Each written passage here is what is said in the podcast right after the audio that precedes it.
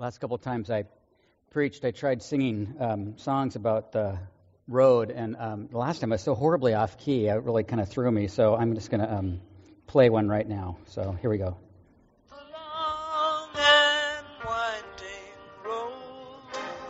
Can you hear that?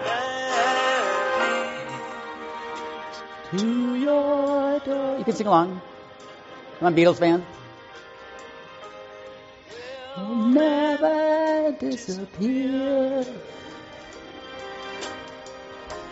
I've seen that road before. Always lead. Come on, sing with me so I'm not the only one. Me to your door. Okay, well, that's probably enough, isn't it? Yeah, so, okay, there. Long and winding road. Remember that one? Who remembers that one? Yeah. Um, I was thinking about that. We're talking about roads here during uh, Lent, and I, I, thought this was a great one, though. It leads me to your door, because we often refer to the door of salvation. You know, behold, I stand at the door and knock. And so I thought that was pretty good.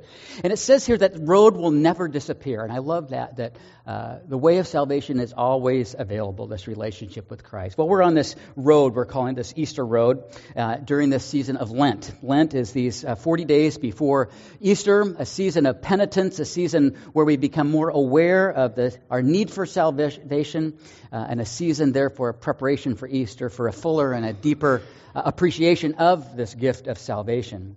Our goal during this season of Lent has been this that we would first of all just understand the, the nature of our salvation, this gift of grace as it plays out in the season, in and among us. And secondly, that we would grasp some biblical tools and uh, grasp some texts from Scripture to help us understand and explain uh, what uh, salvation is, what we need, and how we receive it. And then, thirdly, that we would, in all of this, consider our invitation to Easter, uh, that we might extend to others, our heart for others, and uh, that they too would hear this good news and respond uh, to this gift of grace from Jesus.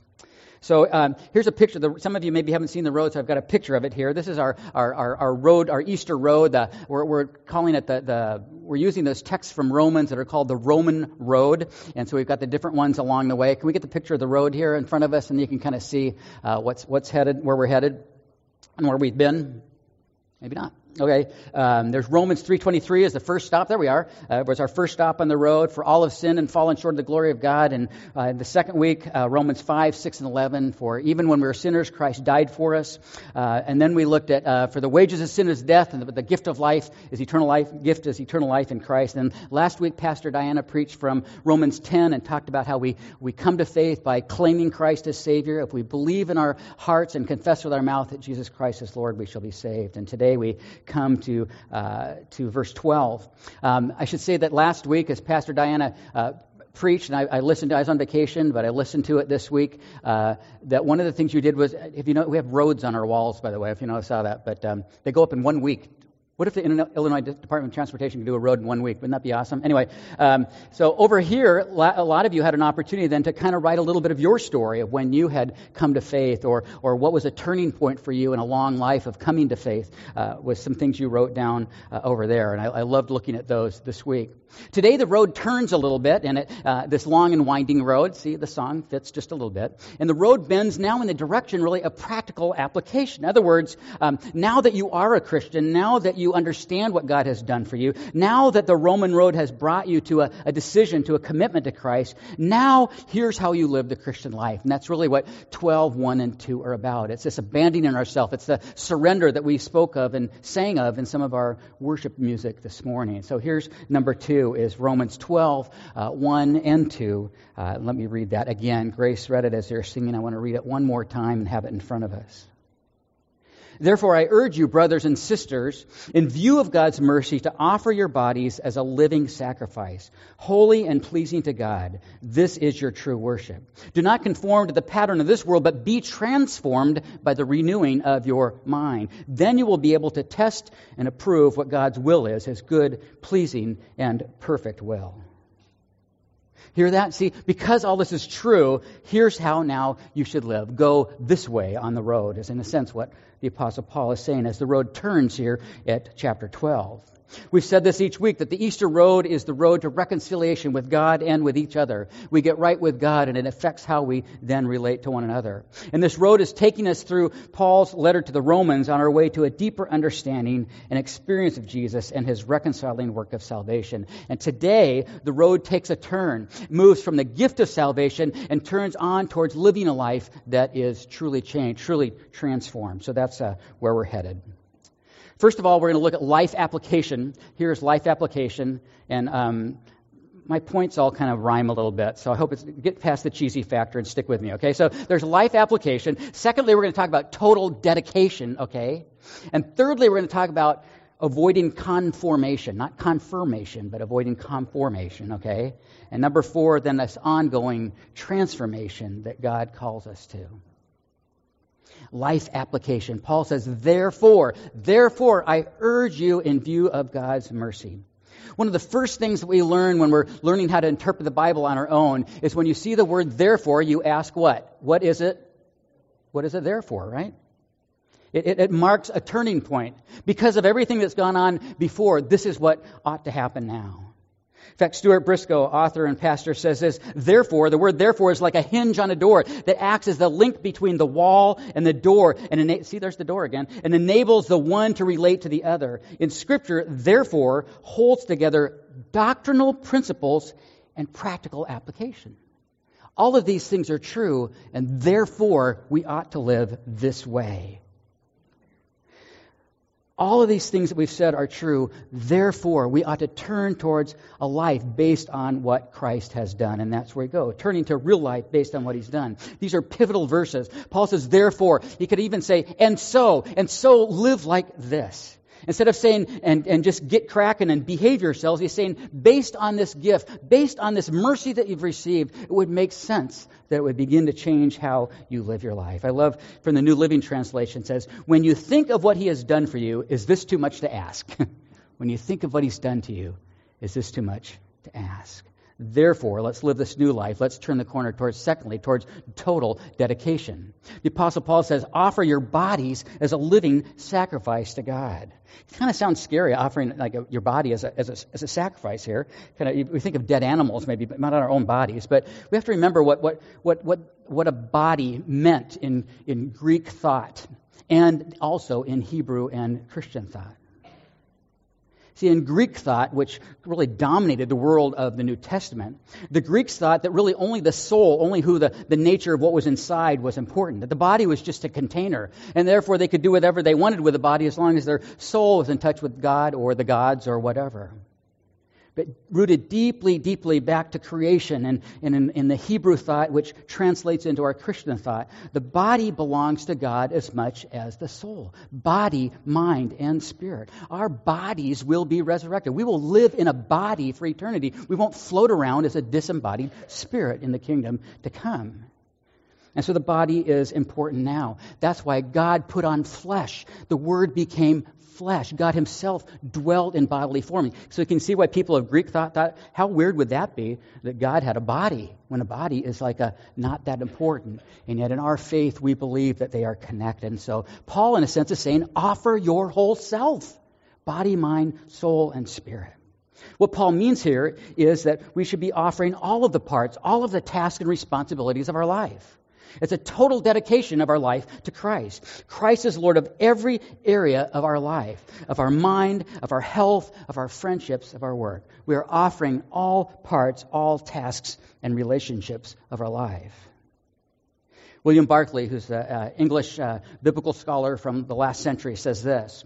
So, Paul says, take your body, take all the tasks that you have to do every day, take the ordinary work of the shop, the factory, the shipyard, the mine, and offer all that as an act of worship to God basically living out our faith every day. All of the tasks we have, all of the relationships we have, all the parts of who we are being offered to God. It's a call to be really living our whole life, our whole life as, as worship and as service.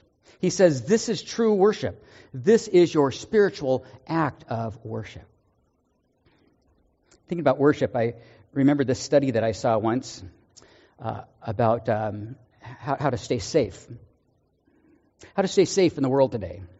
Number one is avoid riding in automobiles because they are responsible for 20% of all fatal accidents. So don't ride in cars.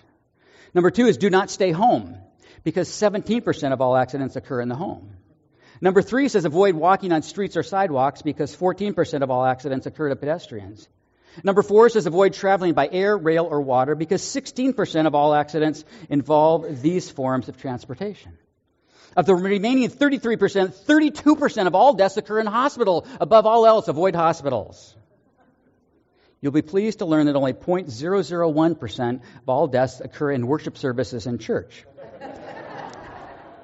and these are usually related to previous physical disorders. I realize sometimes people are bored to death. But anyway, um, therefore, logic tells us that the safest place for you to be at any given point in time is at church. Bible study is safe too. In fact, the percentage of deaths during Bible study is even less than in worship. For safety's sake, attend church, read your Bible, it could save your life. Uh, it sounds like the kind of thing that would be condensed and put on a church marquee some way to, somewhere, doesn't it, to make you feel guilty for not going to church, and that's not the point. But this isn't the kind of worship that Paul's talking about. He's not talking about sitting in a pew or a chair, whatever your church has decided to do as it moves forward. it's not where your body is sitting on a Sunday morning. It's not what's being even heard necessarily, or what we might be singing, or what the theme might be. But this kind of worship, this true worship, refers to the orientation of our whole life to God. In fact, the word that Paul uses for worship here is much broader than just a, a service of worship. It's a, it's, a, it's, a, it's a word that includes the idea of work and of service, that, that what we do and how we live becomes worshipful when we do it in this relationship with God. This is not just a churchy worship word here. This is not an hour, okay, hour 15 word. This is a how we live our life word. This is our spiritual worship. Our life of total ded- dedication lives it out. Which takes us then to verse 2, where we have avoiding conformation. Not to be confused with confirmation for junior high students or Senate Republicans, but we won't get into that. Anyway, um, it's conformation. Do not conform to the pattern of this world. Do not conform to the pattern of this world. World here is not just where we live, because the world is kind of a neutral thing here, but this word for world actually is aeon, which is really more of a time word than a place word, okay? So the world, it really means more of this age. Do not conform to the pattern of this world, this age, the thing that characterizes this place where we live, this atmosphere we live in The age in which we live as opposed to the age to come, which is an age of perfection. As we look forward to the perfect kingdom, that age will be one of perfection. But this age we live in is clearly not perfect. In fact, in Galatians, the Apostle Paul calls it this present evil age. This present evil age. And as believers, we are faced with the challenge of life in this present evil age. The challenge of life in this present evil age there's many options for Christians, and they have gone in different directions down for the last 2,000 years. And I summarize it in three of them. Number one, one option of living in this present evil age is to withdraw from it and to protect, ourselves spiritually, to hunker down and avoid it, and to, to live just within a, a Christian context where we don't have to deal with anybody outside our walls the extreme of monastic living or in a, a, kind of a Christian ghetto mentality, or what some call rabbit hole Christians, where we run, run from one Christian activity to another and hide from and try to avoid any kind of staining from the world in us. It's living in an alternate reality and avoiding the world. It's a way to keep our faith safe, but it does not impact the world that Christ has called us to impact. That's number one. A second option is to identify with the age and culture around us in, in thought Uh, without thought or without question. So just completely sort of identifying with the culture and, in a sense, taking it on and becoming, as believers and followers of Christ, totally indistinguishable from our secular surroundings. We tend to be conformists. Even nonconformists are conformists in their own way. And we want to fit in rather than stand out because of our faith. And so here's where we can kind of live life sort of safely. We, we can do church, we can be involved in church and certain kinds of spiritual things, but basically we, we live lives that don't cause a lot of trouble and don't make waves in the culture. And it seems harmless at first, but what happens there is we really kind of have a, a, a spiritual faith and a functional atheism. Are you comfortable with functional atheism? That means actually the way we live and function isn't really all that influenced by this faith that we have. And it can seem harmless, It does not impact the world, but it actually can mean that we can take on so much of the culture that we not only become indistinguishable, we can take on aspects of the culture that run counter to the gospel. We can buy into certain kinds of materialistic systems and self focused systems to the extent that we crowd out the influence of Christ in our life. Or worse, we can, we can live into certain ways of living where we compare ourselves to other people and other races, and it can lead to all kinds of ugly balancing of different lives being worth more than others. The church in Germany in the 1930s took number two and conformed so much to the culture, they did not make any waves against what was going on in Germany, and it allowed the rise of Adolf Hitler. The third option is what Jesus said, which is be in the world, but not of the world, this age, this present evil age. Be in it. Live your lives in it. And pray this prayer Thy kingdom come, Thy will be done on earth as it is in heaven to remember that our allegiance is to the kingdom to come, but we live like that now, and we make a difference. And that's why we have as part of our vision statement here, and hopefully something we're starting to learn to live out of make a kingdom difference. Make a difference for Jesus. It's not just make a difference, but make a kingdom difference with a capital K, living for Christ. Impacting the world with Christ priorities. And that sometimes will mean confronting systems that don't work in this world. Some of you know the uh, name J.B. Phillips. He was an English uh, theologian, and he wrote his own translation of Scripture. And sometimes the Phillips version just says it just right. And I love the way he translates Romans 12:2. It came in real handy back when I was a youth pastor on Jello nights. So listen to this one. Don't let the world around you squeeze you into its mold.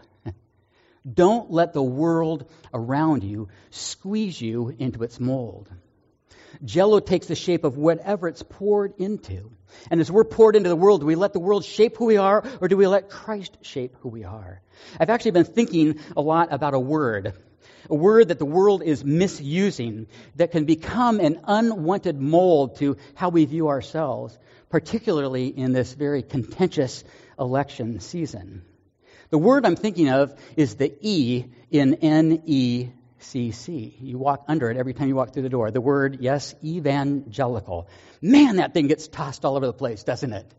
And labels all kinds of ideas and people, some that we may identify with exactly, and others we go, ah, that is totally not me. The word evangelical has blown up and has been used uh, and misused in so many places. It becomes tied to certain values that are clearly scriptural and some that maybe are not. It becomes tied to certain economic persuasions that may have biblical basis or may not. And it gets tied to certain areas of political dogma that have nothing to do with the word evangelical. Do you know what the word evangelical? It comes from the word evangel, and it means good news. So an evangelical is somebody that's all for the good news. How easy is that? Okay, let's move on. Now we need to look a little more carefully. when we use the word evangelical in our movement of churches as part of the evangelical covenant church and other churches that we identify with as evangelical, there's really mainly two things that we really mean by that. One is that we have a high view of Scripture, that we believe in the authority of the Word of God, Old and New Testaments, inspired by God, and useful for faith, doctrine, and conduct. An evangelical has a high view of Scripture. We are not willing to water it down. We discuss it, we realize there's some different interpretations when we come to it. And some of those differences we have to hold in tension, but we have a high view of Scripture. And the second thing that an evangelical believes in is the necessity of new life in Christ. And so uh, I grew up in kind of a mainline church where I knew about God and I, we learned the Bible, but nobody until I was in high school had told me that I could know Christ personally. It could be my church talked about it and I wasn't listening. I'm sure that's not the case as a young person in church. But I know that that was a fresh new word for me as a high school student when I was going to Young Life. When I heard that I could know Christ, that it took a commitment in my life. So, authority of Scripture and a, and a conversion experience, one that may happen quickly, uh, like some of these on this wall here, or some that may take place over life. But it's a willful uh, decision to follow Christ. Really, those two things are what an evangelical is. It results in some other things like evangelism, uh, a missionary spirit, things like that. But that's what an evangelical is. So, therefore, we need to be careful in how we apply that word and not let other definitions of evangelical become a mold to shape how we are, who we are, or even how we vote. Now, I'm not going to tell you how to vote because I'm not supposed to, and I'm not sure myself because it's a very confusing season. And this isn't about who you vote for or don't vote for. But I am going to tell you not to be fooled by what some want to attach to the meaning of evangelical.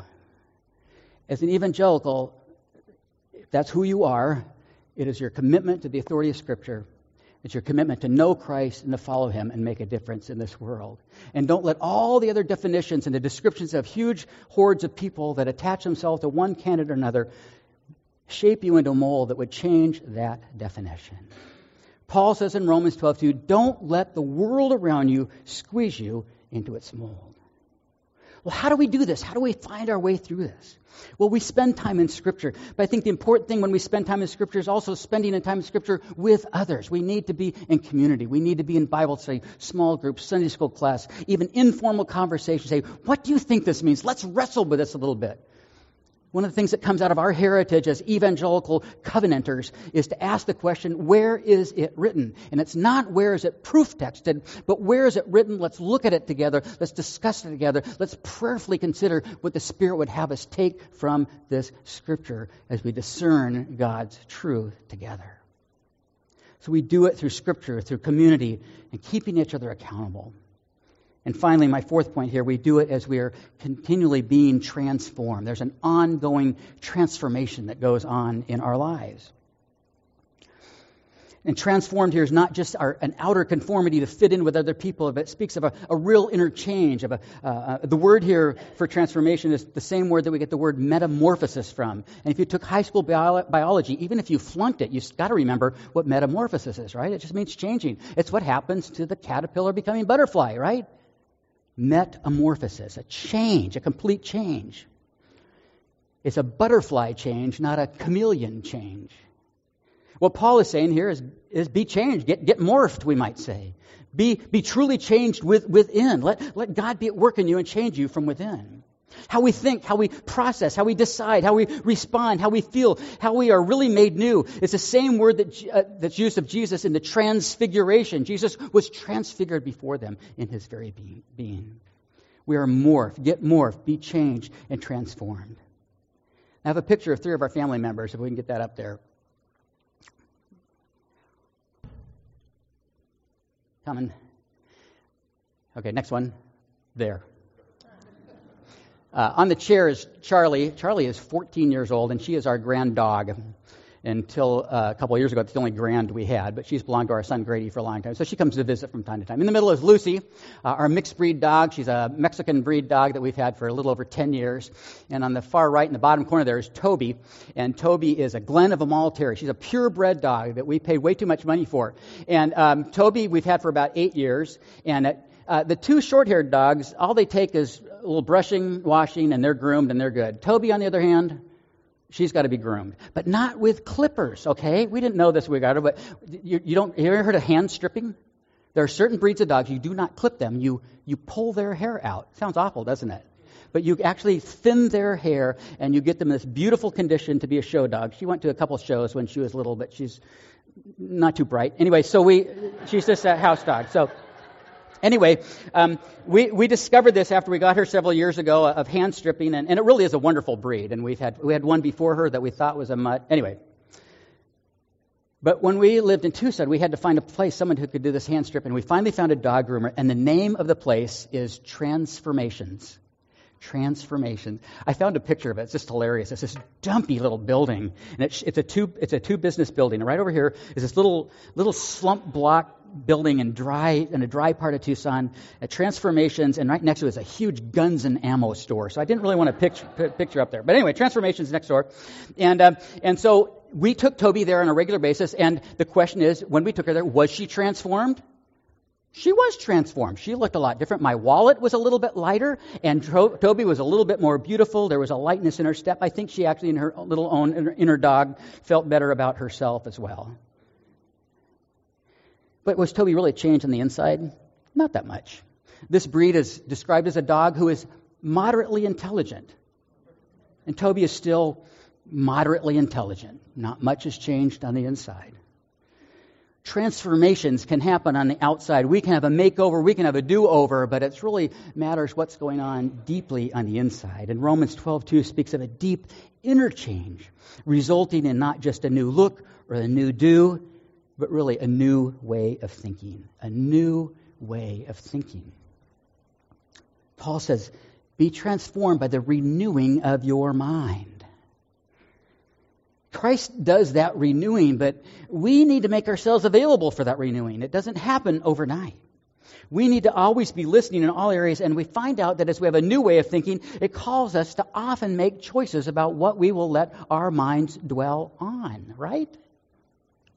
Paul even asks that in Philippians 4. Whatever's wonderful, whatever's pure, whatever's good, let, me, let my mind dwell on those things. We make choices.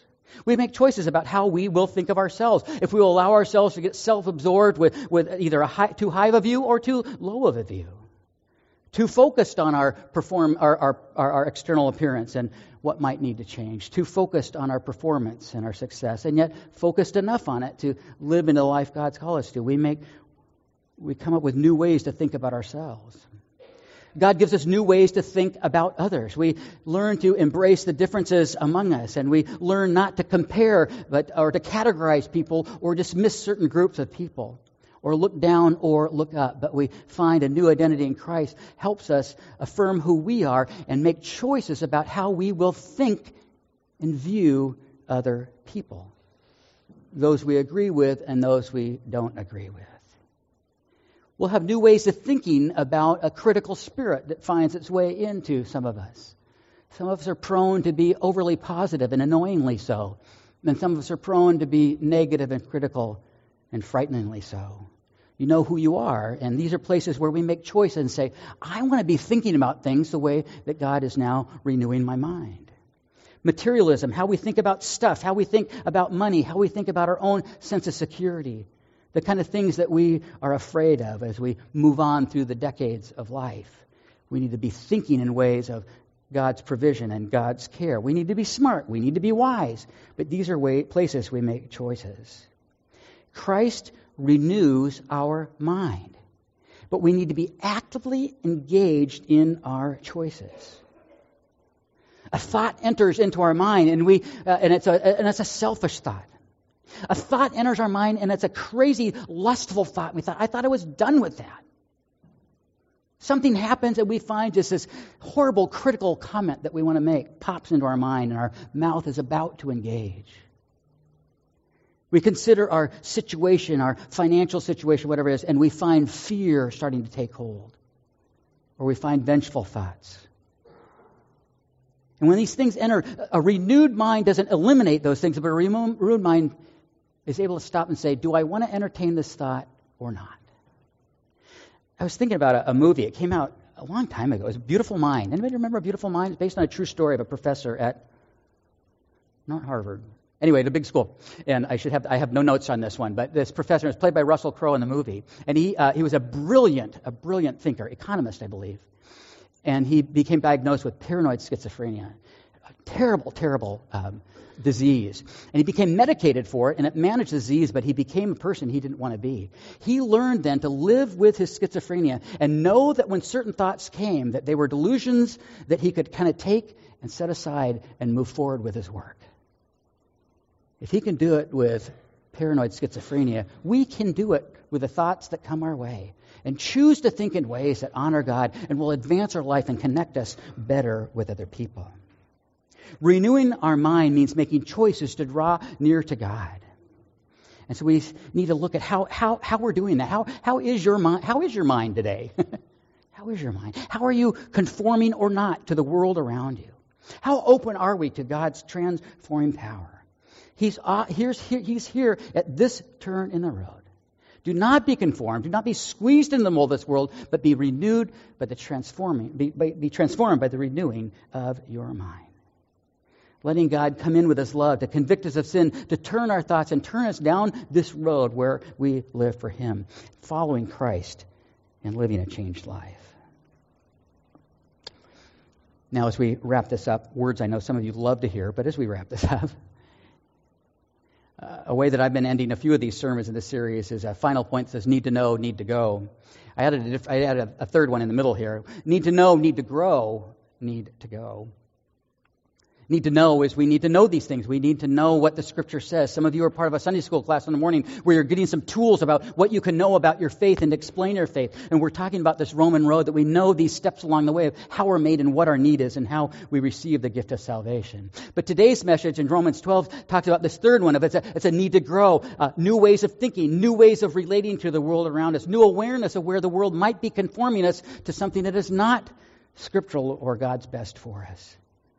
And so these are the challenges for us, but always, especially in this season, pushing us this place of go. Go to those who need to know God's love. Go to those who need to know God's grace and hope for meaningful life. This Easter road is a journey that we are on but it's also a road we want to invite others onto as well. Last week, you, a lot of you wrote on little bricks. You can take some time after if you weren't here and see where people have named who, what, where, when, and of their story, of how they have come to faith. Well, we added another road, and it's blank right now, but there's sharpies along it. And this would be the road where you can come either during the final hymn or after worship and come and just write the name of somebody that you are praying for, somebody that you may, in fact, be inviting to worship we're going to leave that up there, so you can put first names, and so if your friend comes, they'll think it's another person. Or if you want to, you can put new neighbor. That's what I'm putting. I'm putting new neighbor. We have a new neighbor. So just write on there a name or a reference. Somebody I go to school with, that kid whose locker is three down from mine. That's really annoying, but I'm going to invite them to church, or whatever happens to be. So we're going to, we would like those names to eventually be stories that are told over here. Got, got the visual here? Good. Let's think about that now as we pray and close and transition.